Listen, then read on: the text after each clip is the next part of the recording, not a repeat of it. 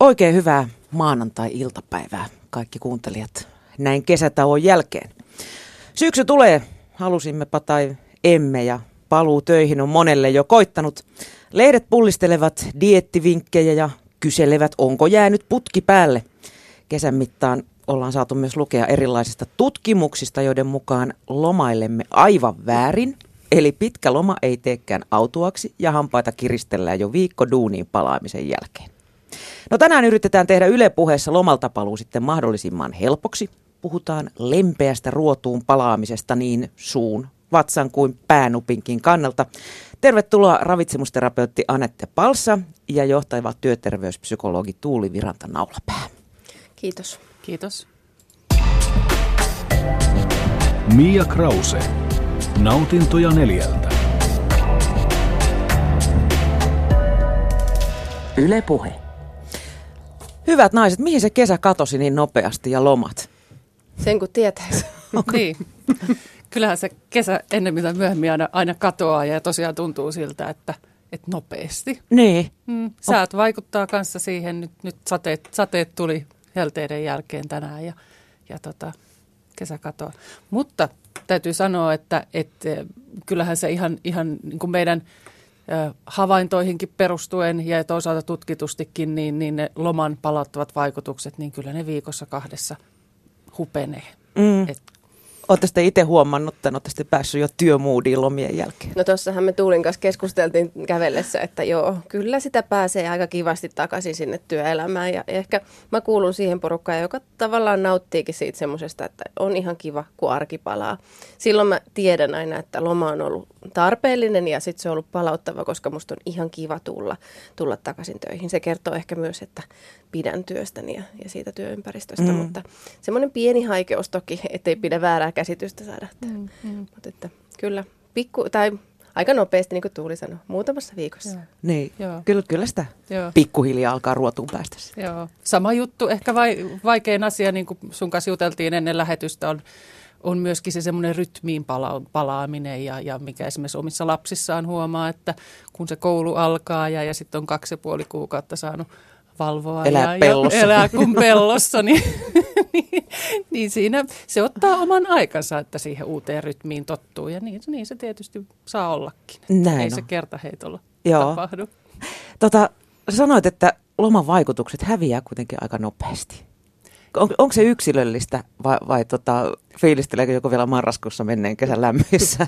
No, no sanotaan, että, että mulla itselle tulee aina mieleen, että mistä tämä on meille tullut tämä tämmöinen niin akkujen lataaminen, että nyt mennään ja ladataan, ladataan akkuja. Kun toisaalta sitten ei meillä ihmisillä ole semmoista akkua, minkä voisi ladata kovin pitkäksi aikaa, vaan sitä pitää ihan oikeasti ladata vähän niin kuin päivittäin tai, tai viikoittain.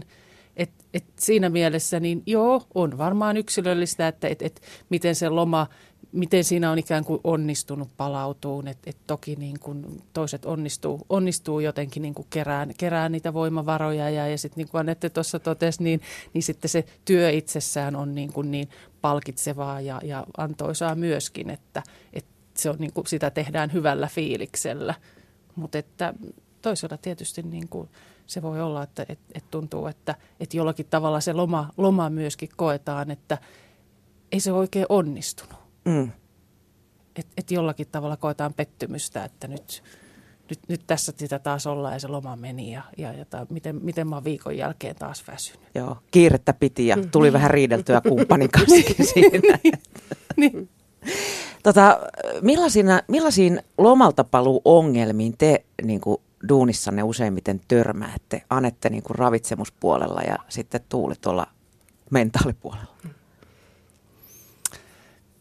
No kyllä ne ehkä tyypillisimpiä, tyypillisimpiä on sellaisia, mitä, mitä näkee, nähdään sitten, no me nähdään tuolla työterveyspsykologin vastaanotolla usein sitä, että, että ihminen, ihminen jollakin tavalla kokee, että on, on todella väsynyt sen loman jälkeen, että on jo jää, lomalle jäädessään väsynyt, on kenties ollut, ollut lieviä tai miksei vakavampiakin uupumuksen oireita – tai jopa masennuksen oireita, jotka jollakin tavalla on jäänyt tunnistamatta tai esiin, esiin nostamatta. Ja sitten ajatellaan, että loma korjaa sitä tilannetta, mutta loma ei olekaan korjannut millään tavalla sitä tilannetta, vaan pikemminkin ehkä vaan nostanut sitten sen ilmiön selkeämmin esille ja, ja niin kuin tietoisuuteen, että, että hei nyt on joku vielä, että mä en pysty nukkumaan esimerkiksi. Unettomuus on tietysti yksi semmoinen tyypillisimmistä asioista, jonka kanssa tullaan, tai, tai semmoiset yleiset väsymyksen oireet, mielialan lasku, ärtyneisyys, jotka ei jollakin tavalla olekaan hellittänyt siinä, siinä loman aikana ja sitten palataan, palataan töihin niin kuin edelleen jollakin tavalla uupuneena. Mm. Ikinähän ei ole enemmän kiire kuin ennen lomaa. Aika moni joutuu tekemään ne niin kuin lomaajan duunit etukäteen, että jos ei kukaan tule paikkaamaan silloin. Mm. Se myöskin toki vaikuttaa, että miten, minkälainen tilanne siellä, siellä töissä odottaa. Että onko se semmoinen – semmoinen Anetten kuvaama, että on kiva palata, että hei, mulla on kiva työ ja siellä on kivoja juttuja odottamassa ja, ja oikeastaan arki onkin, onkin aika mukavaa ja kiva palata siihen arkiseen rytmiin vai, vai onko siinä työssä sitten sellaisia, sellaisia asioita, jotka jollakin tavalla ahdistaa tai, tai jo ajatuksen tasolla uuvuttaa, kun miettii sitä, sitä työkuormaa, mihin on palaamassa tai jotenkin niitä – ristiriitoja, joita esimerkiksi työyhteisössä on tai jotakin epäselvyyttä siinä omassa, omassa työnkuvassa tai, tai jotakin, jotain pulmia, jotka, mm, jotka niin. on ratkomatta. Monessa firmassa on saatu tottua sun jatkuvaan YT-rumpaankin tässä, että viime aikoina. Että Joo, sekin. Sellaiset asiat jää pyörimään sitten sekin. mielen päälle. Joo. Miten sä Anetta sitten ravitsemusterapeuttina, niin, niin. minkälaisiin ongelmiin sinä törmäät? Niin, jo, ehkä meillä aika monella se hyvä syöminen ja ehkä alkoholi aika mukavassa määrin on lomajuttuja. Ja rytmittömyys. Aika moni kaipaakin sitä, että ei ole. Mä saahan tehdä mitä mä haluan ja, ja sitten se elämä on, niin kuin säkin käyttänyt tämmöistä pellossa, elämä on, että me ollaan kuin pellossa tai, tai vapaasti tai jotenkin mm. siihen. Ja sit hyvin usein, jos ajatellaan meidän terveitä elämäntapoja, niin tietyt rytmit ja rytmisyys on aika hyvä juttu, niin siihen palaaminen. Eli tavallaan, että löytyisi ateriarytmi, löytyisi unirytmi ja se liikunnan rytmi ja, ja ehkä vähän syömiseen liittyvätkin, että siinä rupeisi tulee rytmi, että on se arki, normaali arkisyöminen ja ehkä arkijuominenkin tai juomattomuus ja sitten viikonloppu olisi niin kuin tavallaan vähän spesiaalimpaa. Mm-hmm. Eli aika moni mm, kokee, että se on hankalaa loman jälkeen ikään kuin palata siihen arkeen nimenomaan näiden elämäntapojen suhteen. Mulla on tapana kyllä kysyä, että, että mikä siinä on, miksi se tuntuu rangaistukselta, että, että, voi, että saa syödä terveellisesti ja, ja liikkua. Et silloin mun mielestä ehkä, ehkä siinäkin mennään taas sinne pääkopan puolelle, että haastan kyllä miettimään, että asettaako liian isoja tavoitteita itselle, onko liian tiukka ja, ja miksi se tuntuu niin, kuin, niin, niin vaikealta just vaikka ryhtyä syömään enemmän kasviksia tai jotain tällaista. Niin, mä oon huomannut, vaikeinta on, vaikeinta on se, että sä joudut nykyään lounaan syömään siihen aikaan, kun yleensä syöt mm. aamiaisen lomalla. Joo, kyllä. Joo, ihan käytännön niin kuin sitä rytmitystä. Tai aika moni sanoo, että, ei saa, että sitten ei voi ottaa sitä viinilasillista lounaan kanssa, se on aluksi vähän outoa. Mm. Eli mä usein sanon, että ne, meillä, se on musta hirveän ihanaa, että meillä on jaksoja, jolloin me ei oikeasti, me, ei, me päästetään vapaalle ja siinä ei ole mitään pahaa. Ja sekin auttaa usein kun si- siirtymisessä, että ajattelee, että tämä oli ihan mahtava juttu, nyt on tämmöinen juttu. Ja nyt alkaa, alkaa syksy ja uudet, niin kuin, niin kuin se arki, eikä siinä ole mitään pahaa. Ei syyllisyyttä tai ahdistusta siitä, että, että tulipas nyt syötyä sitä ja tätä, vaan enemmän niin kuin, että no niin, nyt mennään taas eteenpäin. Vähän vaihtelua. Vähän vaihtelua, yes. Ja, tavallaan, ja sitten jos tuntuu siltä, että oikeasti ahdistaa se, ja vaikka se ruokarytmi ja liikunnan lisääminen, niin kyllä mä sitä ajattelisin, että keskustellaan sitten jostain muusta kuin ruoasta, eli keskustellaan siitä, että mikä, mikä siellä päässä nyt, miksi se tuntuu niin hankalalta. Aivan. Mm. Ö, otetaanko sitten paljon ravitsemusterapeuttiin yhteyttä näin niin kuin loman jäljiltä. Kyllä, selkeä semmoinen sesonki. Meillä on ne kolme... Tammikuu ja elokuu. Tulee. Niin, mutta myöskin ennen kesälomaa on myös yksi Aivan sesonki. niin, niin kuin silloin pitää, pitää saada. Päästä. Joo, mm. juuri näin. Ja tavallaan ehkä syksy on yksi sellainen, niin kuin, samalla kuin tammikuukin on sellainen, niin kuin nyt alkaa uusi, jotain uutta. Se on aina, syksy on vaikka hassua kuitenkin, niin, mutta syksy on myös semmoinen. Mä ehkä olen mm, omassa työssä onneksi, miten mä sanoisin, että mm, ihmiset kyllä tietää, että ravitsemusterapeutilta ei saa pikavinkkiä laihtumiseen eikä, eikä mitään sellaisia. Että ihan ne, varmaan ne niin kuin minun näkökulmasta kaikkein pahimmat tapaukset ottaa sitten jonkun nettivalmennuksen ja, ja, ja tiukan dietin, että ehkä mulle tulee enemmän sellaisia asiakkaita, jotka haluakin pitkäaikaista muutosta. Ja ehkä se syksyllä tulee semmoinen ajatus, että nyt mä en ryhdy laihdutuskuurille, vaan mä mietin tätä hommaa vähän laajemmin. Ja sitten mielellään kyllä sitä yhdessä asiakkaan kanssa mietin. Mutta mm. joo, ehdottomasti syksy on yksi, yksi. Yksi sesonkeista, niinpä. Palataan tuohon ruokapuoleen, ruokapuoleen kohta, mutta tuli tota, onko loman pituudella väliä? Jostain mä, jostain mä luin niin kuin, tavallaan palautumisen kannalta. Jostain mä luin, että Joo. kaksi viikkoa on minimi, mutta kolme viikkoa maksimi. No joo, tällaistakin suositusta näkee, siis työterveyslaitos suosittelee kolmea viikkoa ja se perustuu siihen, että et, et tutkitusti kahdeksan päivää ihmiset keskimäärin tarvitsee siihen, että he ovat palautuneet siitä työn, työn rasittavuudesta ja voivat ikään kuin levänneen jatkaa sitä lomaa. Tämä nyt on tietysti siis keskiarvoja, keskiarvoistamista. Mä jotenkin vältän antamasta semmoisia kauhean, kauhean selkeitä pohjenuoria siihen, että miten, miten pitäisi lomailla, koska siihen vaikuttaa niin monet monet asiat. Mm. Miten, miten se on mahdollista, miten onko perhettä, onko lapset lomalla, mm. miten puoliso lomailee, miten työnantaja suhtautuu, mi- mihin aikoihin voi niitä lomiansa pitää. Kaikki pitää ottaa, ottaa huomioon siinä. Mutta et sanotaan, että et, et semmoinen yksi pidempi lomajakso toki vuodessa olisi hyvä ihmisen pitää use, useimpien. Mutta ehkä mä enemmän korostasin vielä sitä, että että pidetään vuoden mittaan lomia.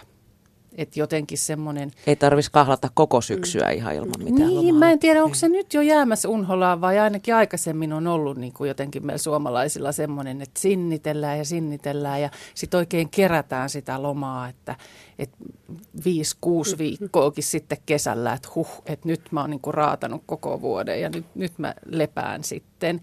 Niin, niin jos me ajatellaan ihan puhtaasti palautumisen, ihan fysiologisen ja psykologisen palautumisen kannalta, niin, niin kyllä sitä palautumista pitäisi, pitäisi tosiaan onnistua tapahtuun ihan, ihan niin kuin tosiaan päivittäin, niin kuin totesin, mutta et viikoittain ja sitten semmoisilla minilomilla, että kyllä mä hirveästi suosittelen sellaisia niin kuin pitkiä viikonloppuja syksyyn, kevääseen tai hiihtoloman pitämistä, syysloman pitämistä, onko sitten esimerkiksi koululaisia, joiden kanssa, kanssa niitä viettäisi. Että pätkisi tietyllä tavalla sitä ja, ja se, se silloin tukisi sitä palautumista nimenomaan niin, että, että siitä työstä irrottaudutaan. Ja, ei tarvitse sitten rämpiä sinne jouluun Ei. ja sitten iskee joulustressiä ja sitten sä kupsahdat just, uupuneen. Joo, just, just näin, joo, joo. Ja ehkä vielä sanoisin, että sellaisia lomia sitten sinne vuoden mittaan, kun, kun todella niin kuin irrottautuu siitä työn tekemisestä, tekee jotain itselle, itselle mukavaa ja semmoista, joka vie, vie sitten mennessä ja tuottaa mielihyvää. Niin. Kuinka tärkeää on tota, lähteä kotoa pois jonnekin muualle lomailemaan? Onko se ympäristönvaihdoksella niin kuin, mitä no, vaikutusta? Joo, aika, aika monelle tuntuu olevan, olevan toimiva, toimiva tapa se, että lähtee kotoa pois. Tietysti se vähän riippuu siitä kodista ja, ja, ja minkälaista se siellä ko- kotona oleminen on. Että eihän kotona olemisessakaan mitään, mitään pahaa ole, jos, jos siellä on sitten semmoista mielekästä puuhaa, mutta että ö, aika monelle se ö, helpottaa sitä työstä irrottautumista, joka on yksi tärkeä elementti meillä palautumisessa, että sen siitä työstä, työstä pystyy. Ja toisaalta ehkä arkirutiineista myöskin, jotka voi olla niin kuin jossain määrin niitä semmoisia kuormittavia stressin aiheuttajia, että pyöritetään sitä, sitä samaa pyykkirumpaa ja sama, samaa huusollia siivoamista ja ruoan laittamista siinä samassa ympäristössä. Että siitä jotenkin etäisyyden ottaminen ja, ja pois lähteminen. Rutiinien rikkominen Rutiinien ylipäätään. rikkominen jollakin tavalla, kyllä. Joo pitkällä lomalla sitten myös nämä ruokarutiinit rikkoutuu aika usein. Kyllä, niin. joo. Ja, sit, ja niin kuin mä sanoin, niin, että ihmiset jotenkin ajattelee ehkä vastaanotollakin vähän semmoinen syyllistä, syy, niin kuin syyllisyyden tunno, että, että en mä ole pystynyt syömään säännöllistä, mm. mulla oli tarkoitus ja sitä mä ajattelin. Ja, ja mä toivoisin, että me päästä Tiukka siitä. luterilaisuus iskee läpi sieltä niin, jostain. Et ei, ei se haittaa. Mitä väliä silloin, jos kolme viikkoa ei ne ole ne ateriarytmit justiinsa. Ei ole. Ja useimmille, sitten kun ruvetaan miettimään, no ei siitä oikeasti ollut mitään. Se on mennyt just niin kuin sä kuvasit, että sitten se lounas, lounas lounasaika onkin ollut vasta aamiainen ja siitä se on mennyt. Mm mä jotenkin, me ollaan aika semmoisia, syyllistetään itseämme todella monesta asiasta. Ja just vaikka, että jos, jos, jos jotain sanotaan, että, että kaksi viikkoa on ihan sopiva ja itse kokee, että on neljä viikkoa, niin sitähän se neljä viikkoa on, eikä kukaan asiantuntija eikä tuulikaan just, että ei voi sanoa, että, että, että joku tietty määrä. Lomailit väärin, niin, lomailit huonosti. Mutta me halutaan, ja ravitsemukseen liittyy kauhean paljon niitä. Mä, eilen, kun kävin kaupassa, katoin siitä niitä naisten lehtiä ja eri lehtiä. Joka ikisen lehden kannessa lukee joko, miten pääset eroon, eroon lomakiloista helposti eroon ää, ja näitä syömällä tot, ja, ja li, listaa sääntöjä. Ke, niin kuin, ja samaan aikaan, mä, kun mentäisiin tekemään kaupu, katukalluppia, niin tuolla kyllä suomalainen keskiverto tietää. Ja miksi meidän pitää niin kuin vielä jotenkin ikään kuin tehdä niitä sääntöjä lisää? Mun viesti on, niin kuin, että jos me niin kuin päästäisiin niitä säännöistä ja kuunneltaisiin, mikä mulle on hyväksi. Mikä tuntuu hyvältä? Jos ne ahdistaa ne rytmit, niin mietitään mitä muuta. Voinko mä tehdä jotain omanlaisia rytmejä? Vaikka me keskimäärin tiedetään, että säännöllinen ateriarytmi on painonhallinnan. Puoli kiloa päivässä Puoliakin. Mutta niin, ja sitten sit ne saattaa herättää meissä vähän sellaista, ainakin minussakin herättää semmoista, että äh, en ainakaan tota tee. Ja sitten mä kun itse aika usein näitä, itsekin näitä ohjeita jaan, kun niitä kysytään, niin sitten kun lukee niin keskustelupalstojen niitä viestejä, niin sieltä tulee, että miksi joku asiantuntija käskee minun tehdä näin.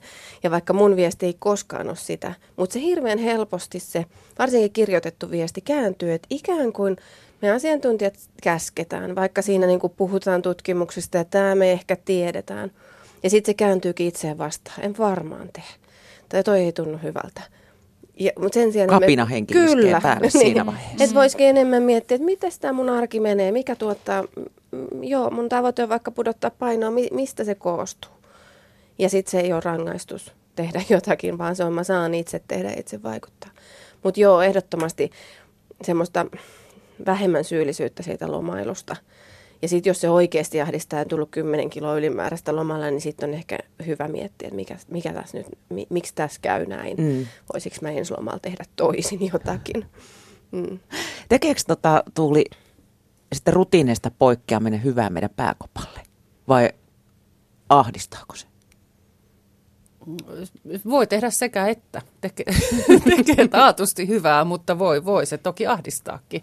Ja paljon, paljon varmaan taas riippuu keneltä kysytään.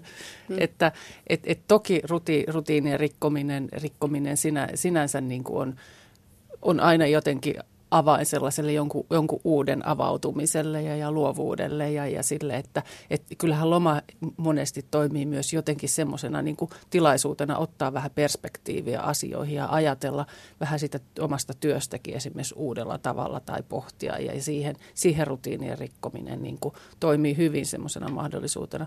Mutta että kyllähän se ahdistuskin siellä sitten, sitten voi piillä, varsinkin jos sulla on tosi tärkeää, että, asiat menee jotenkin samalla tavalla ja, ja, ja jotenkin semmoinen säännönmukaisuus on tärkeää, mutta ei siinä ahdistuksessakaan mitään pahaa toisaalta ole, vaan, vaan sitten taas se ahdistuskin voi, voi osata kertoa ihan kivasti, kivasti meille asioita ja, ja olla merkki siitä, että, että et, hei, et tässä on nyt jotain, jotain mitä mun pitäisi, pitäisikin tutkia vähän tarkemmin ja, ja miettiä, että mistä tämä mun ahdistus nyt sitten syntyy, syntyy, että jos asiat ei meekään näin, vaan ne menee näin ja, niin, kun, ja mua ahdistaa, niin, niin mistä tämä mistä tää kumpuaa. Et ne on, ne on hyviä, hyviä paikkoja, paikkoja vähän tutkia sitä omaa elämäänsä ja omaa, omaa työtänsä, työtänsä vähän uudella, uudella tavalla. Työn ajatteleminen lomalla ei ole kiellettyä.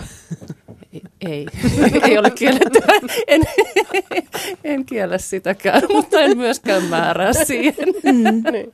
Meitä on myös hirveän erilaisia lomailijoita. Toiset on ihan valtavia suorittajia, painetaan nilkka suorana kesätapahtumasta toiseen ja aikataulutetaan kaikki. Ja sitten on taas semmoisia täydellisiä möllöttäjiä, jotka ei halua tehdä lomalla yhtään mitään. Ö, voiko sekin väsyttää, että aikatauluttaa lomansa? Ihan varmasti voi. Ihan varmasti voi väsyttää ja kyllä mä väittäisin, että se on yksi, mikä meidän vastaanotoilla kanssa välillä niin kuin äh, näkyy ja kuuluu sitten, että ihmiset tulee sieltä lomalta jotenkin. No ihan niin, loppu. Että, että nyt on suoritettu, että nyt on niin kuin kolme, kolme viikkoa juostu Le- Legolandit ja Disneylandit ja Linnanmäet. Ja, Sukulaiset ja, ja- ja kaikki sukulaiset ja järjestetty vielä nämä rippijuhlat ja, ja, ja muut tässä, tässä matkan varrella, että et, kyllä, kyllä se voi, että et, et, jos nyt va, vaikka muuten tässä, tässä kovasti koitetaan mm. nyt näitä neuvoja olla, olla suoraan antamatta, niin kyllä mä siihen kehottaisin niin kuin miettiä semmoista jotakin, niin kuin, että mikä on mulle itselle tärkeää ja ottaa semmoisen tietyn oman ajan sille lomalle aina. Jos me nyt puhutaan tästä kesälomasta, joka tässä nyt, mm. nyt just esimerkiksi... On tuoreessa meillä muistissa. kovin tuoreessa muistissa, niin, niin että siinä olisi ainakin sellainen, sellainen jakso jotenkin, mikä on, lähtee siitä, että hei, tämä on, tää on ihan minulle itselleni ja, ja tekee mulle hyvää. Ei vaan tuolle mun perheelle tai puolisolle tai sukulaisille tai muille tai, tai että tämä on jotain, mitä kuuluu, kuuluu tehdä. Ja, ja se lähti siitä, niin kuin mistä Anne tekin puhui, niin jotenkin semmoisesta niin kuin itsensä kuuntelusta ja, ja itsensä tuntemisesta siinä, että tämä on, tämä on nyt semmoinen juttu, mitä, mitä mä tarvitsen ja tämä auttaa mua lepäämään ja rentoutumaan mm. ja voimaan, voimaan hyvin. Yksi mun tuttavani oli, oli kutsunut saksalaisia ystäviä mm. kesämökille ja tota, saksalaiset sitten ihastuivat siihen paikkaan niin paljon, että hän kaksi viikkoa heitä kestitsi siellä. He eivät suostuneet lähtemään. Joo, on kyllä varmasti sellainen kauhuskenaario.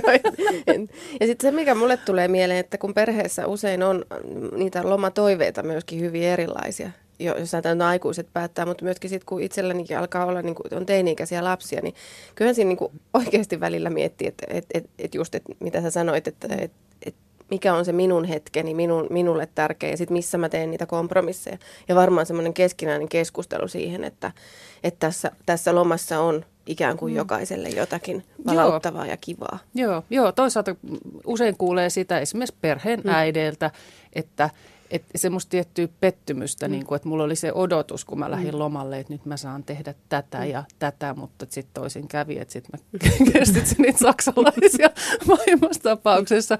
Tai, tai todellakin sitten menee vaan sen oman niin kuin perheen tai, tai anopin ehdoilla. Mm. Siis mitä kummallisimpia mm. Mm. tarinoita kuulee siitä, että, että tätä kaikkea mä halusin jotenkin tai haluaisin lomaltani, mutta sitten mä kuitenkin niin kuin kilttinä – muut huomioivana ihmisenä, mikä sinänsä on niin kuin kauhean hienoa, mutta että käytän koko lomani siihen, että mä teen jotenkin asioita muiden, muiden puolesta ja muiden ehdoilla. Ja mitä muut se, haluaa. Mitä muut haluaa ja kyllä se voi sitten olla, olla aika uuvuttavaa. Ja tämä näkyy muuten, jos, jos mietitään, niin mun vastaanotolla myöskin näissä silloin, kun ihminen miettii omia elämäntapoja, elämäntapamuutosta, että haluaisi syödä toisella tapaa tai liikkua enemmän, niin hyvin usein just paljon vastaanotolla niitä kilttejä, kilttejä ihmisiä, jotka sitten tavallaan, että sille oman hyvinvoinnin vaalimiselle ei myös arkana jää aikaa. Ei ole ehkä jää aikaa omille harrastuksille, koska muun perheen harrastukset tai, tai velvo, muut velvollisuudet vie. Tai, tai vaikka ihan, niin kuin mä oon käynyt monta kertaa sellaista keskustelua esimerkiksi kasviksen lisäämisestä, niin, niin, niin asiakas voi sanoa, että kyllä mä söisin tosi mielellään, mutta ei mun mies tai ei mun lapset. Ja, tai että tämä koko ruoanvalmistusrumpa on mun harteilla, niin, niin mä, en, mä en jaksa nyt. Että et mä just just jaksan tehdä tämän niin kuin perusruuan, mutta mä en jaksa miettiä, miettiä niitä. Ja, ja siinä mun mielestä hyvin usein, että se on paljon laajempi asia, niin miettiä, että minä, tavallaan vähän semmoista, mä puhun terveestä itsekkyydestä, että mitä mä elämältäni haluan, oli se sitten loma tai, tai hyvinvointi, niin oikeastaan kysymys on siitä. Ja, ja sitten sehän ei ratkaistu kauhean helposti todellakaan, siinä voi olla hyvinkin paljon ristiriitoja Esimerkiksi se, että lapsien harrastuksia jopa voi, voi, voi sanoa, että lapsi ei saa harrastaa ihan niin paljon, että äitikin ehtisi joskus huolehtia omasta hyvinvoinnistaan.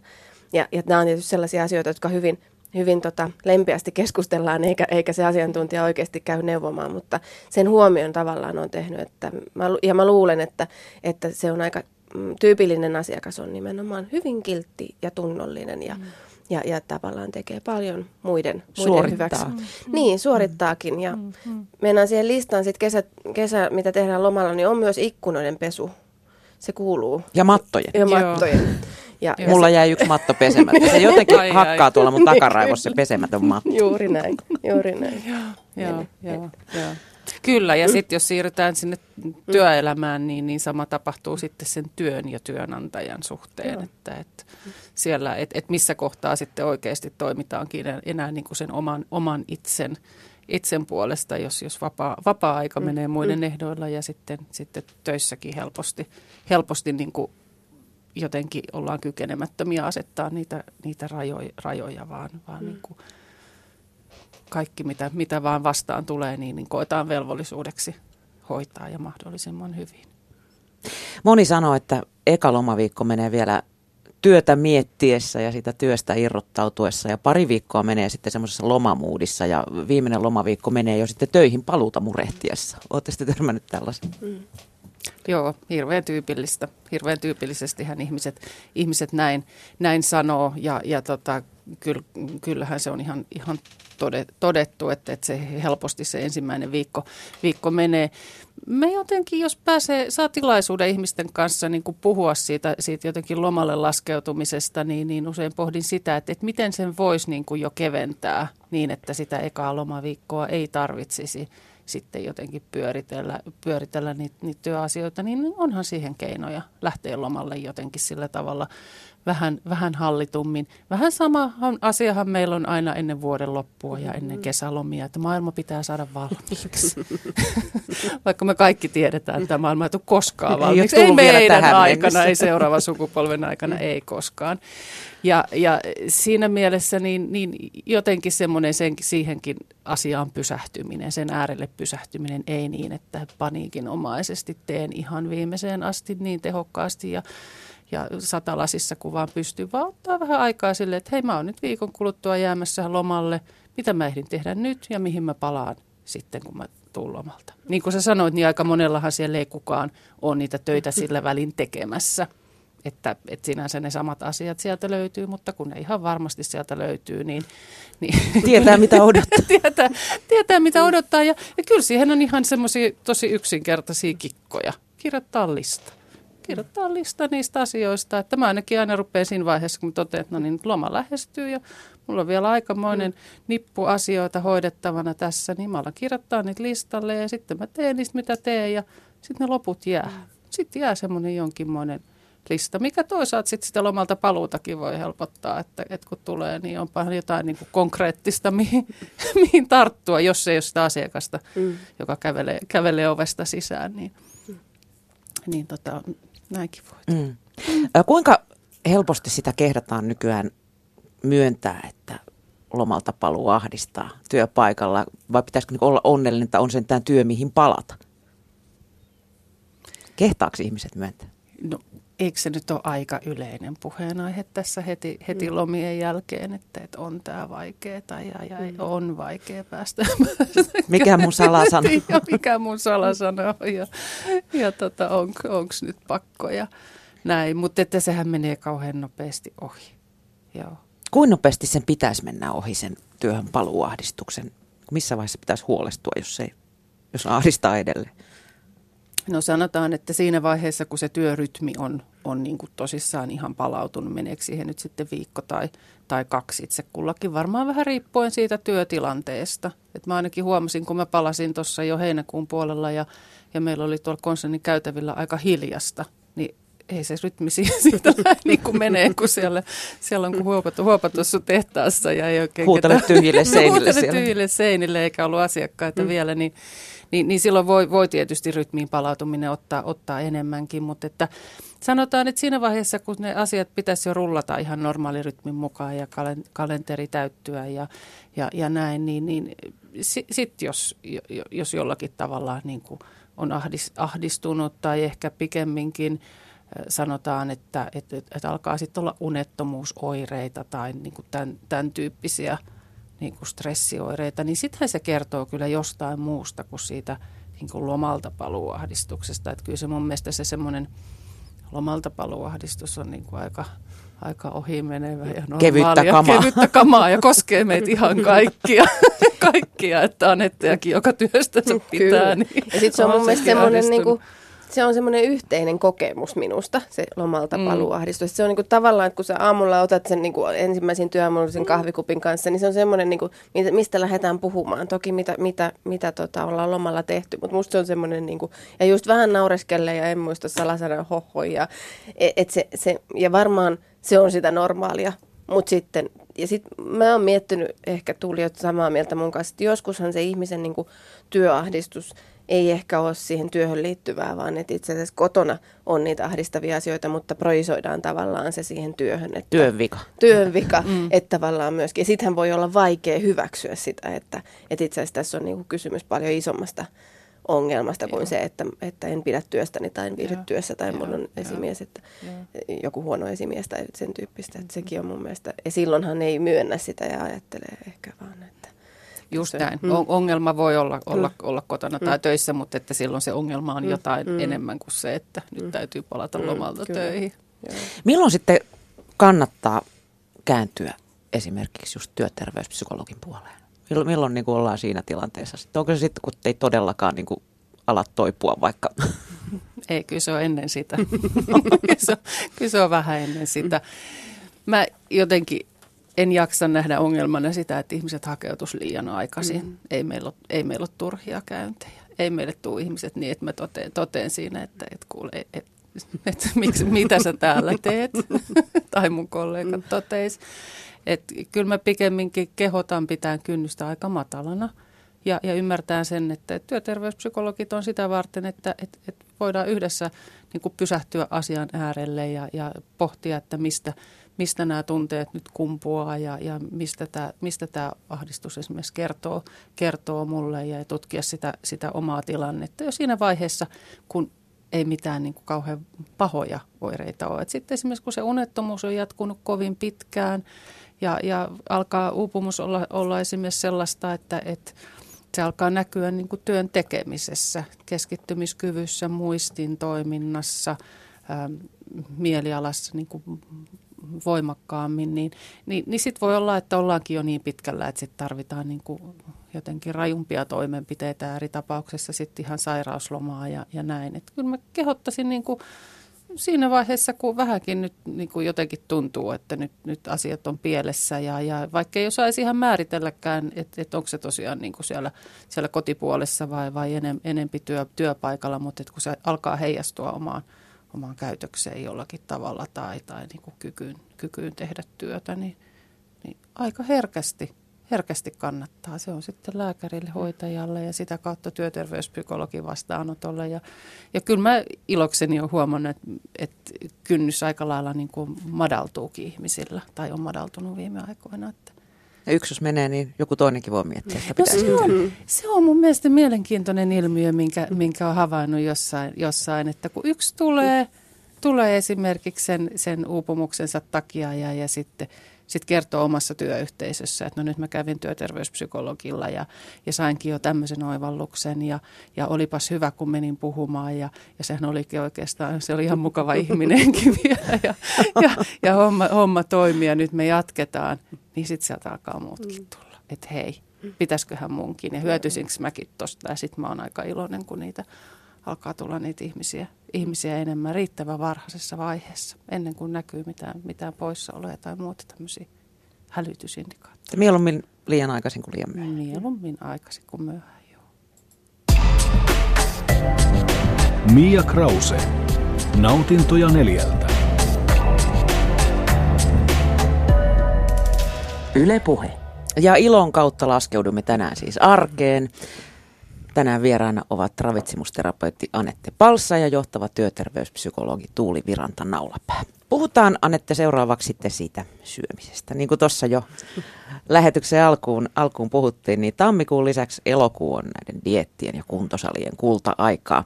Tota, musta tuntuu, että, tai mä kysyn sulta, että kuinka iso ongelma kesäkilot ovat? Nyt useimmilla on pientä turvotusta kesän jälkeen, niin eikö se niin jos lähde siitä, kun arki alkaa? Niin, siis jos ajatellaan, että ihan vaan oikeasti tulisi kesän aikana vaikka muutama kilo ylimääräistä, niin hyvin usein, suurimmalla osalla, kun ne, he palaavat niihin normiin, terveelliseen arkeen ja liikkumistottumukseen, ne sulaa myös ne kilot pois ensimmäisen kuukauden aikana. Totta kai on poikkeuksia. Nyt tiedän siellä kuulijat että minulle tuli ainakin viisi kiloa ja minulla on ihan järkyttävän huonot elämäntavat ja näin, ja ne ei lähde mihinkään. Totta kai. Mutta silloin Jos, ne ei ole kesäkiloja. Ne ei ole se. kesäkiloja. Silloin se normaali arkirytmi, se no, perusarki ei ole sitä semmoista, niin kuin mä kuvaan, että siinä olisi niin kuin joku tolkku niin sanotusti. Ja on tietenkin niitä, jotka niin kuin tavallaan aika hyvin tietoisesti kerää siitä et ole niin kuin, oikeasti syö tosi paljon sen kesän aikana, niin voi olla, että ne ei mihinkään katoa, jos ei niin kuin tavallaan tee jotain radikaalimpaa muutosta. Mutta tällä keskivertoisesti kyllä ne oikeasti sulaa. Mutta se edellyttää, että se arki on sit sitä, niin kuin mä sanoin, että siellä on jotain Ei jää kesä päälle. Niin, että siellä on semmoisia terveellisiä asioita. Siellä, siellä on rytmiä ja siellä on kasviksia ja suht järkevää syömistä ja liikkumista ja riittävää unta ja, ja stressinhallinta ja, ja kaikkea sellaista kokonaisvaltaista. Mutta että mä joskus mä oon kritisoitu siitä, kun mä oon sanonut tämän ennenkin, että ei meidän tarvi laihduttaa kesän jälkeen vaikka pari kiloa. Niin ikään kuin se, mä en sano kuitenkaan, että jatketaan sitä samaa ja sitten ne kilot vaan tippuu. Ei tietenkään niin tapahdu, vaan tapahtuu muutos. Syksy se... sinänsä ei laihduta joo, niin, juuri näin. Et, et, et, et, joo, juuri näin. Tota, myös elokuussa ja tammikuussa meille esitellään valtavasti kaikkia ihania uutuusdiettejä, joita mm. pitäisi välittömästi alkaa noudattaa. Mulle tuli kustantajalta mm. toimituksen kappale tällaista SIRT-dietistä, mistä nyt kohutaan ihan kauheasti. Mikä se on? No, se on taas siinä, mä en muista sitä ruokalistaa. Mehua mitä, siinä juotiin Joo, ja tiettyjä ruoka-aineita syödään. Joo. Ja sitten se, nyt jonkun asiantuntija pitäisi varmaan selittää minulle, että mikä se mekanismi on, että, koska mä en ihan saanut kiinni siitä. Mutta niin kuin aina tulee erilaisia uusia diettejä, jotka on toinen toistaan parempia, helpompia myöskin ja, ja maata mullistavia. Ja mä voin kertoa sen suurin uutisen, että ei ole mitään superdiettiä tai per erikoisruokavaliota, jolla tämä homma, homma ratkaistaan. Ne ihan ei vieläkään. Ei Eikö vieläkään. tämäkään ratkaissut nyt meidän ongelmaa? ei. Ja, ja, mutta meillä ihmisillä varmaan on sellainen, se meidän mieli taitaa toimia niin, että jotenkin me haettaisiin semmoista – mm, ei mä tiedä helppoa, mutta jotain yksinkertaista ratkaisua. Että on, on niin kuin olemassa tä, tämmöiset säännöt ja sitten kun mä toteutan, niin sitten tulee pysyvä muutos. No ei me kukaan jaksa toteuttaa niitä tarkkoja sääntöjä kovin kauan. Loppuikänsä pyörittää päivittää mehulinkoa, niin. niin ei oikein nappaisi. Eli tavallaan me kuvitellaan, että me halutaan sitä, sitten mä väitän, että kun me oikein mietitään, niin ei me oikeasti sellaista haluta. Me halutaan elää hyvää elämää, nauttia elämästä ja sitten samalla myös edistää omaa terveyttämme se vaatii aika paljon, mitä tästäkin, tässäkin ollaan puhuttu, sitä niin kuin tavallaan oman pääkopan käyttöä ja sitä, että mikä se mun juttuni on. Toki me voidaan antaa niitä semmoisia jotain ohjenuoria, ja itse vastaanotolla hyvin usein sitten keskustellaan niistä yksilöllisistä asioista. Mutta mm, niin kuin tavallaan Tuulinen mun asiakkaat on yllättävän, yllättäen usein samoja ihmisiä. Eli tavallaan siellä on taustalla työuupumusta tai liiallista kiltteyttä, uniongelmaa, ehkä tunnesyömistä – ja sitten se näkyy siellä ruokalautasella. Rauta, Ja se ei ratkaistu sillä, että noudataan SIRT-diettiä tai mitään, mitään muutakaan, vaan se niin pitää olla jotain muuta. Ja sen takia sehän on, tavallaan tämä mun ohje on, on, on monimutkaisen siinä, että kun siihen ei ole mitään semmoista selkeää linjaa, että sanon nyt ne, en, en pysty siihen. Toki, niin kuin sanoin, että me voidaan jonkinlaisia suuntaviivoja, mm-hmm. mutta kaikki on ne kuullut jo. Eikö sitten tuollaisesta, siis kyllähän niin kuin paino putoaa hyvinkin nopeasti, Kyllä. niin kuka nyt niin kuin jaksaa sitten, jos niin kuin oikeasti pitää painoa pudottaa mm. niistä puoli kiloa viikossa? Mm. Eikö nostaa se hyvä alkupotkun, että eka lähtee olla tuollaisella kuurilla kuusi kiloa ja sitten sen jälkeen niin rupeat järkevästi syömään vai tuleeko tässä meidän oma mielemme vastaan taas jossain niin. vaiheessa? Jos se menisi niin, että, että otetaan kuuden viikon startti ja sitten sen jälkeen elämäntavat tavat muuttuu. Sen kilot... jälkeen syöt niitä kasviksia. Niin, ja sen, jos se menisi niin, sehän olisi mieletön juttu, mutta kun se ei toimi niin. Siinä pistää niin kuin ja mitä nopeammin se paino putoaa, sen enemmän aivot menee siihen nälänhätätilaan. Jonkinlainen niin kuin, hälytystila. Ja sitten se, kun se loppuu se kuusi viikkoa, ollaan laihduttu kyllä, syöty niin vähän energiaa, että, että on niin kuin oikeasti nälkä. Ei välttämättä koeta nälän tunnetta, mutta aivoilla on nälkä. Ja sitten meidän keho pyrkii tekemään kaikkensa, että se paino nousee takaisin. Korjausliike. Korjausliike.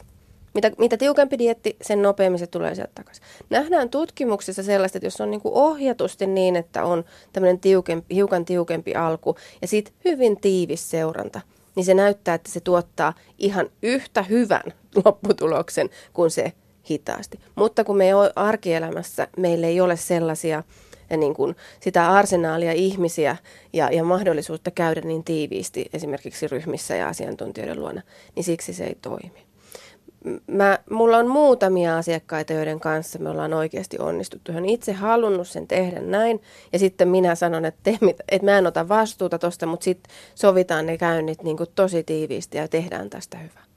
Mutta t- ö, 15 vuotta tehnyt näitä hommia ja mä oon kuullut satoja tarinoita jojoilusta ja niin, niin kuin mä sanoin, mulla on muutamia tarinoita siitä, että okei, tämä toimii.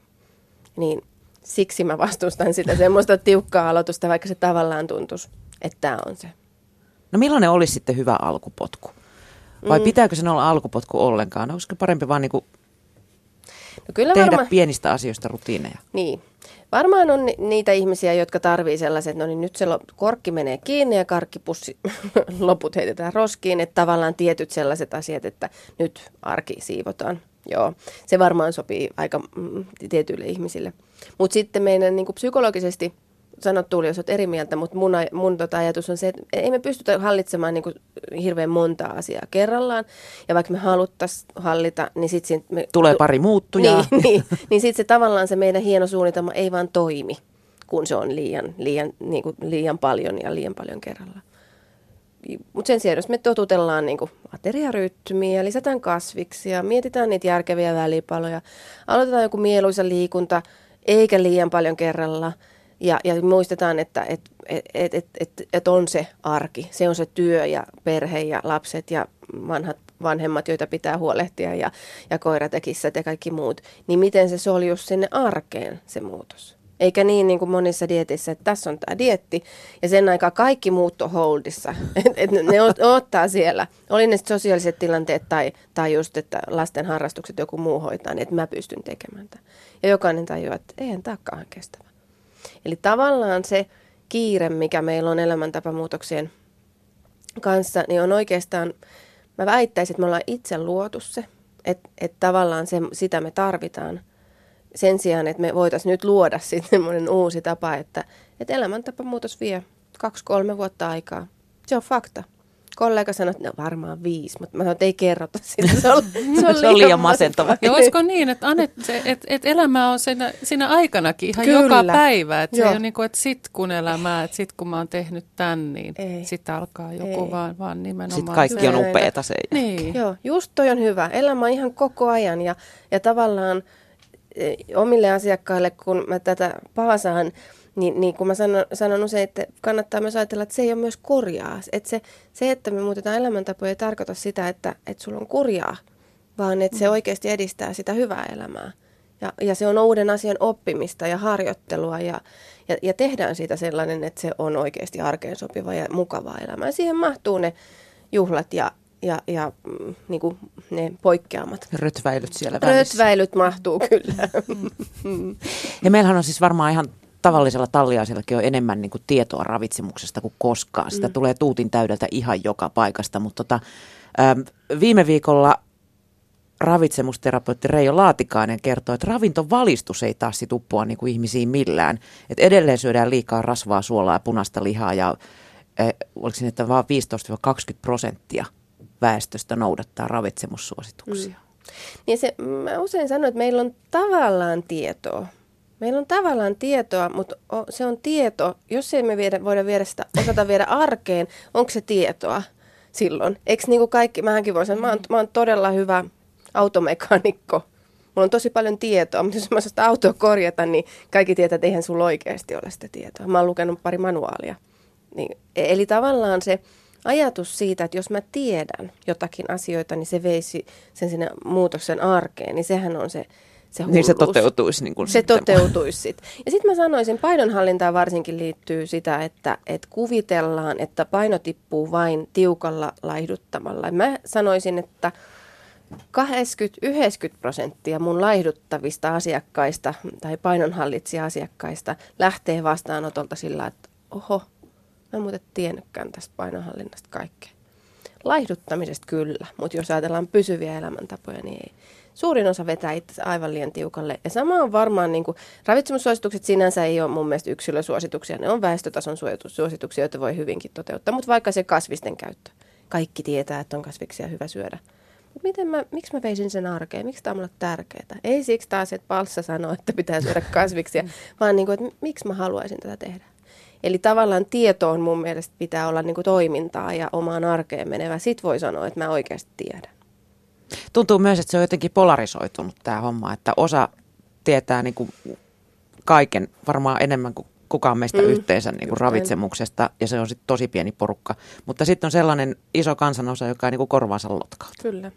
Ja niinhän, niinhän sanotaan, että tavallaan niin kuin ne, jotka jo elää kauhean järkevästi ja so, niin kuin ter- syö terveellisesti, liikkuu riittävästi, itse asiassa kuuntelee vaan lisää. Ja vähän ahdistuukin siitä. Että vähän niin kuin suoritetaan pikkusen lisää vielä.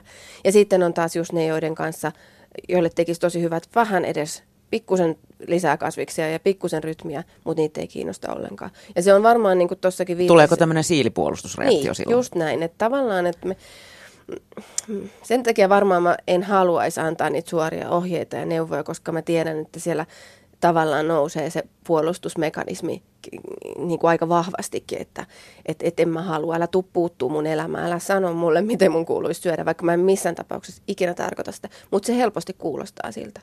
Ja jos me ajatellaan tämmöistä sisäisen motivaation kypsymistä, niin sieltähän pitäisi löytyä, että miksi mä haluaisin tehdä tätä, miksi tämä on mulle tärkeää.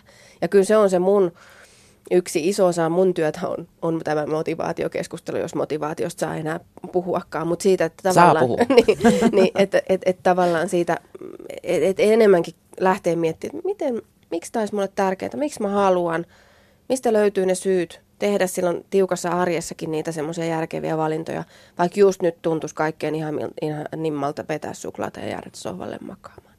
Ja musta meillä on ravitsemusviestinnässä iso haaste, että miten me saadaan se, se puhe kääntymään niin, että innostuvat ne, jo, joiden olisi ihan hyvä innostua. Ja se itsemääräämisoikeus on siinä järjettömän tärkeä. En minäkään tykkää, jos, jos mua tullaan niin kuin komentamaan ja käskemään mä tällä hetkellä, mulla on liikunnan suhteen, joudun käymään, mulla on valmentaja, kun mulla on niin huonossa kunnossa kaikki niskat ja hartiat. Hänkin on jo oppinut, että hän kysyy, että Anette, mitä sä ajattelet, olisiko tämä hyvä juttu? Eikä niin, että se olisi sanomaan mulle, että teen noin. Ja mähän on vapaaehtoisesti mennyt hänen luokseen. Mä haluan apua, mutta silti mä en kestä sitä, jos mulle joku käskee ja sanoo, että nyt sä menet keskiviikkoon tekemään sen jumpan. En varmaan mene. Todellakaan niin, eli tavallaan meidän asiantuntijoiden pitäisi yhä enemmän muistaa sitä, että, että se, se viestintä, ja jos se on kirjallisesti, jos se huutaa se otsikko siellä, että teen näin, niin se me, me aivot ajattelee, että toi on käsky ja me vastusta. Mm. Ja tämähän tapahtuu niin, että me ei tehdä tätä tietoisesti. Että pitäisi niin kuin enemmän ilon kautta, koska siis niin kuin mm. just tällaisiin niin kuin laihdutukseen niin liittyy aika usein ajatus luopumisesta mm. ja, ja ruokahan liittyy voimakkaasti myös niin sosiaalisuus.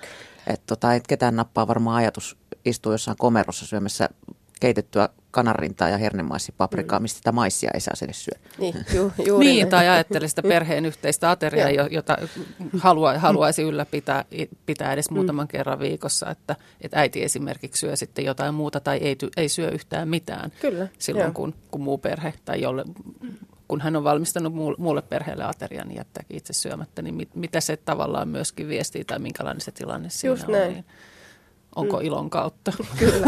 Ja työssä viihtymisen lounasruokailun merkitys on tosi iso ja tavallaan, niin kuin, ja me ollaan mm. lauma-eläimiä, me halutaan oikeasti jakaa sitä ja ö, siksi mä usein sanon, juuri käytän esimerkkinä tuosta niin kuin pakasterasiasta kylmää keitettyä kanaa ja parsakaalia, eihän oikeasti haluta sitä jatkaa. Vaan me halutaan niitä makuja ja iloja, varsinkin jos ruoka on tuottanut nautintoa, niin jatketaan sitä. Mietitään, mitkä asiat on siinä. Säilytetään nämä ja muutetaan ne vain, vain sen verran, kun on ikään kuin välttämätöntä. Joo, ja sitten taas tekisi mieli psykologina mm. sanoa palautumisen kannalta, mm. kun tuossa aikaisemmissa puheenvuoroissa korostin sitä niin kuin palautumisen merkitystä päivittäin, niin mikä merkitys sillä ruokailulla mm. on palautumisen kannalta, että meillä esimerkiksi kesken työpäivän olisi se mukava hetki, kun irrottaudutaan siitä työntekemisestä, nautitaan hyvästä, mm. hyvästä ruoasta mukavassa seurassa ja se auttaa meitä kummasti jaksamaan. Mm. Kyllä ja sitten mä oon aika monen kanssa keskustellut just sitä, että jos tykkää kovin vaikka rasvasesta ja sokerisesta ja semmoisesta ruoasta, niin yritän myöskin houkuttaa sitä kautta, että mehän pidetään sellaisesta ruoasta, mitä me ollaan totuttu syömään. Jos me harjoitellaan tykkäämään kasviksista, maustamaan niitä ja, ja valmistamaan mm. niitä, niin huomataankin, että hei, tätä itse asiassa on mun herkkuruoka. Se menee niin kuin lapsillakin niin, että niiden pitää sata kertaa maistaa jotain ennen kuin ne tykkää niin. siitä. Mun lapset rakastaa parsakaalia. Niin, Voitteko niin munkin. niin, niin, Jostain syystä. niin. Toki mä, mä teen sen kyllä uunissa parmesaanin kanssa, että mä en höyrytä lötköksi. niin, ja juuri toi. Ja sitten tavallaan, ja se menee niin, että mihin me totutaan, niin me pidetään siitä. Toki on niitä, jotka eivät syö parsakaalia, mutta syövät paprikaa, tomaattia ja kaikkea muuta.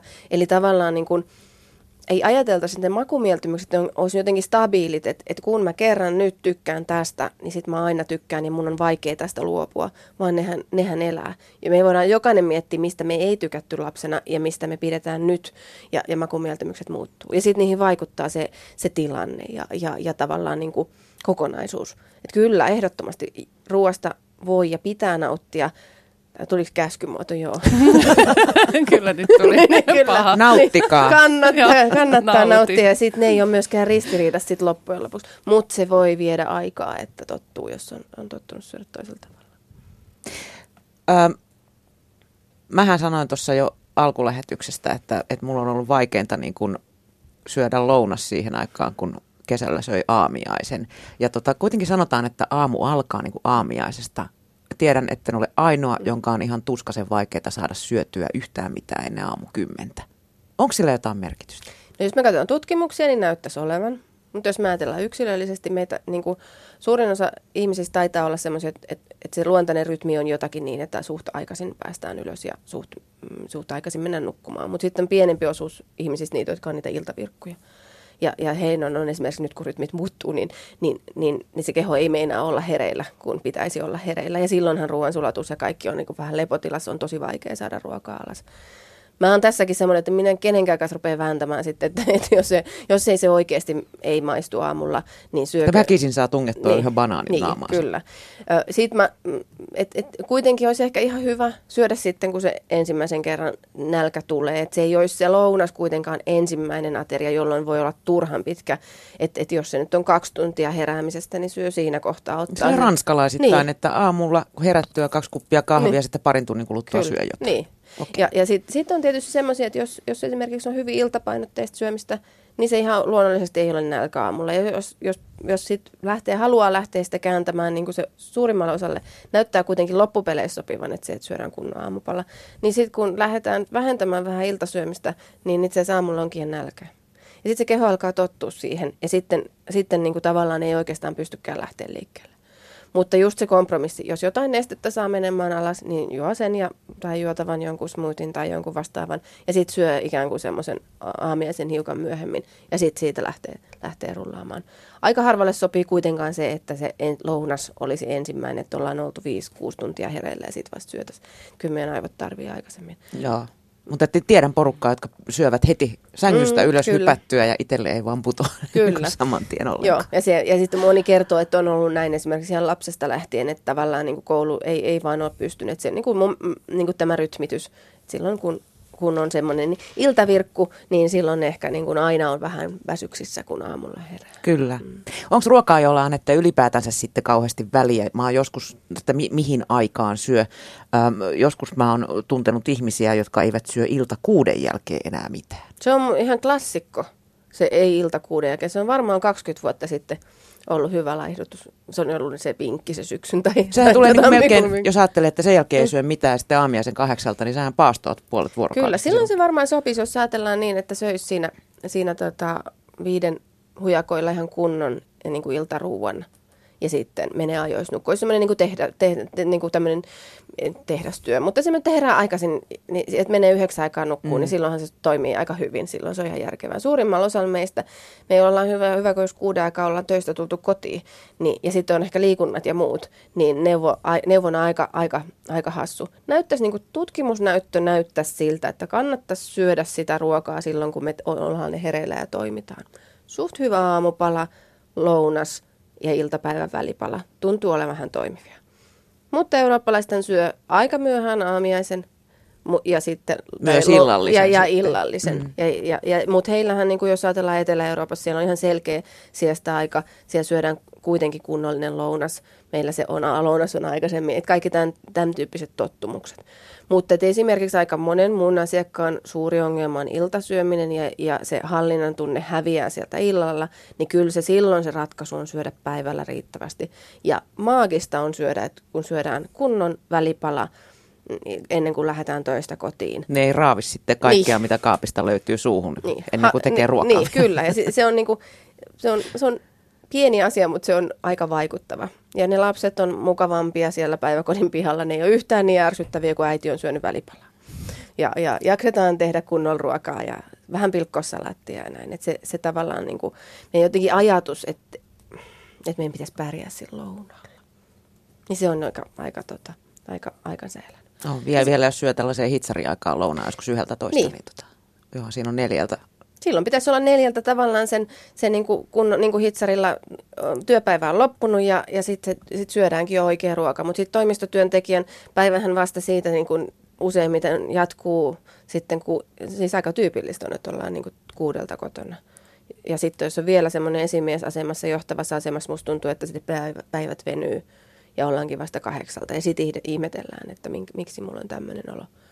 Plus on sitten ihan vaikutus sinne työjaksamiseen. Jos joutuu tekemään pidempää päivää tai se rytmitys on niin, että, että iltapainotteista, niin kyllä kannattaa pitää sen niin kuin itsensä virkeänä syömällä välipalaa. Ja Verensokeri tasaisen. Jotta saa niin kuin tavallaan tehtyäkin jotain.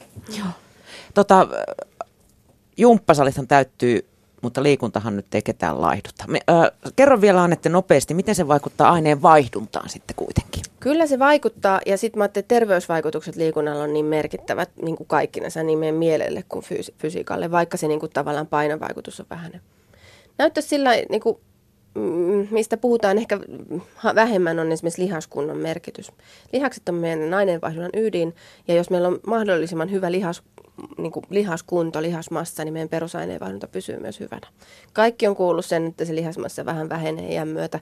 Se vähenee vähemmän kuin me ajatellaan, mutta kyllä sillä on merkitystä. Varsinkin naisilla, jotka tykkää tehdä tämmöistä niin kuin kävelytyyppistä liikuntaa, niin voisi olla ihan järkevää ottaa sinne ihan oikeasti lihaskuntoharjoittelua mukaan. Paitsi sen painonhallinnan aineenvaihdunnan kannalta, myös meidän toimintakyvyn kannalta. Niskahartia vaivat ja mitä kaikkea sellaista. Ja ei kannata pelkää, ei meistä tuu kauhean lihaksi, vaikka me käytäisiin vähän punttisalilla. En ole huomannut niin. myöskään. Ja sitten kun me istutaan koko ajan, niin meidän pitää vähän vastapainoa. Mä yritän, yritän niin jotenkin sellaista, että käveltäisiin portaita ja jos on seisomapöytä, otetaan seisomapöytää. Ja Vanha yrit... kunnon hyötyliikunta. Hyötyliikuntaa ja sitten niitä kuntoliikuntaa. Hikoillaan ja hengästy, hengästytään ehkä. Joo niin miten se nyt omaan arkeen sopii. Mutta tavallaan sekään ei myöskään riitä, että me vaan käydään jossain jumpassa kaksi-kolme kertaa viikossa. Ja muuten Va- löhötään paikalla. Niin. Ja sitten jos ajatellaan sitä, sitä pääkoppaa, niin se saisi vähän happea ja verta. Ja nukkuukin paremmin, kun on niin. käynyt vähän jumpassa. Mm. Ja kaikkihan me tiedetään, että lihas kuluttaa enemmän kuin läski. Niin. Hei, kiva kun pääsitte tulemaan Anette Palsa ja Tuuli Viranta Naulapää ja oikein energistä ja reipasta syksyä teille kummallekin. Kiitos samoin. Kiitos samoin.